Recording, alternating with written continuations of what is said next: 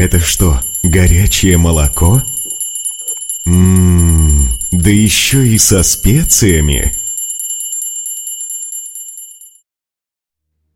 Вчера мне попалась на глаза новость под названием «Сам написал, сам прочитал книги, которые сочиняют читатели». И в этой новости говорилось о том, что современная литература довольно активно меняется вместе с современным активным читателем. Рассуждалось о том, что в каждую эпоху появляются новые жанры или рождается мода на эксперименты, со структурой текста, с формой его подачи. И теперь можно встретить такие якобы книги в социальных сетях, которые превратили в писателя чуть ли не каждого пользователя сети. Фактически получается, что каждый пишет книгу, которую в основном сам и читает, наслаждаясь тем, что он якобы стал известным писателем, вещателем великих мыслей, и к его произведению имеет доступ целый материальный мир. Доступ-то он, конечно, имеет, но нужен ли этот доступ миру? Есть ли польза для мира от этого доступа? Каково качество этого интеллектуального явления? И интеллектуальное ли оно вообще? Попробуем разобраться. С одной стороны, желание запечатлеть мысль на века позитивно и похвально. Забота об окружающих людях, которым нужна помощь. Это светлое качество человеческой души. Но с другой стороны, а какая мысль действительно будет полезна для окружающих? Конечно, не наша задача судить, и мы не будем этим заниматься. Но тот, кто передает свои мысли, сам должен позаботиться о решении этой задачи для того, чтобы быть уверенным в том, что наша мысль разумна, кто-то разумный должен это подтвердить. Кто-то действительно светлый должен поставить знак качества на том продукте, который мы сами считаем светлым, иначе он может запросто оказаться темным. И тогда будет плохо всем и тем, кто его распространяет, и тем, кто его потребляет. Примерно то же самое происходит и с продуктами питания. Стандарты исчезли, и теперь каждый производитель называет свой товар полезным, но посмотрите, как реагирует простое население. Веры в продукты питания становится все меньше и меньше передачи о том, как нам подсовывают отравленную пищу, становятся чуть ли не обязательными на каждом телеканале. Все, веры в пищу больше нет. Потому что нет того, кто был бы гарантом их чистоты, их полезности, их качества, их составных частей. И кто же сейчас является гарантом чистоты информации? Социальные сети, случайные читатели, сами горе-писатели. Очевидно, что никто.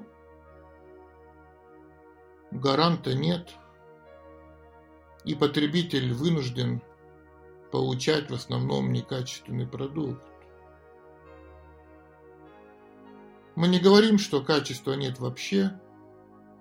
Оно, конечно же, есть. Есть думающие люди – ищущие авторы. Но как их опознать? Как их найти в океане мыслительного маразма и словесной вакханалии? Мы можем дать только один совет. Так как нет внешнего критерия качества, мы сами должны отдавать себе отчет в том, с чем мы соприкасаемся. Ведь то, что в нас попадает, нас и изменяет. Есть один способ, по которому можно понять качество интеллектуального продукта. Это сам автор продукта. Продукт от автора можно считать достойным внимания по одному простому признаку. Его автор ищет успеха не в славе, не в процветании, не в известности, не в каком-то другом меркантильном направлении материальной жизни.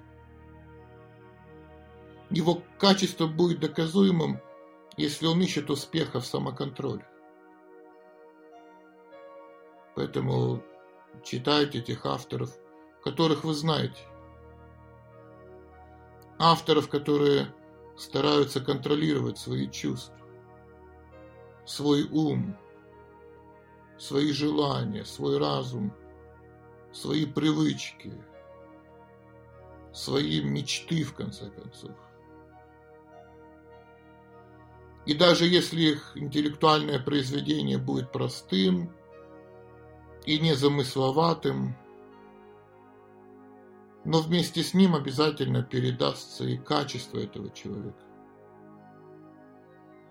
И это качество человека, взявшего себя в руки, поможет и нам сделать свой маленький шаг вперед. Да, маленький, но такой необходимый маленький, но такой важный. В этом секрет выбора мы должны выбирать самое лучшее, самое качественное. То, что действительно нас изменит в лучшую сторону. И мы ответственны за этот выбор. Мы должны этот выбор совершить сами. Никто его за нас не совершит. И это выбор нашего разума. Сегодня я бы хотел прочитать стих Владимира Гусев-Тульского. Духовную не одолели тьму, но устремились к солнцу, как икар. Поем мы гимны своему уму, совсем забыв, что это Божий дар. Да так ли ум наш ясен и силен, ведь погружаясь вместе с плотью в тлен, слабеет, и решить не может он порой простейших жизненных проблем. Есть разум, воли Божьей проводник, в нем мудрости Всевышний торжество. Но человек пока что не привык прислушиваться к голосу его – и камушек, и тонкий стебелек, И зверь в лесу, и пчелка над цветком Живут лишь так, как повелел им Бог, А человек живет своим умом. Наш мозг, изобретатель и поэт, В эфире ловит миллионы волн, Их превращая в форму, запах, цвет. По Божьей воле мир рисует он.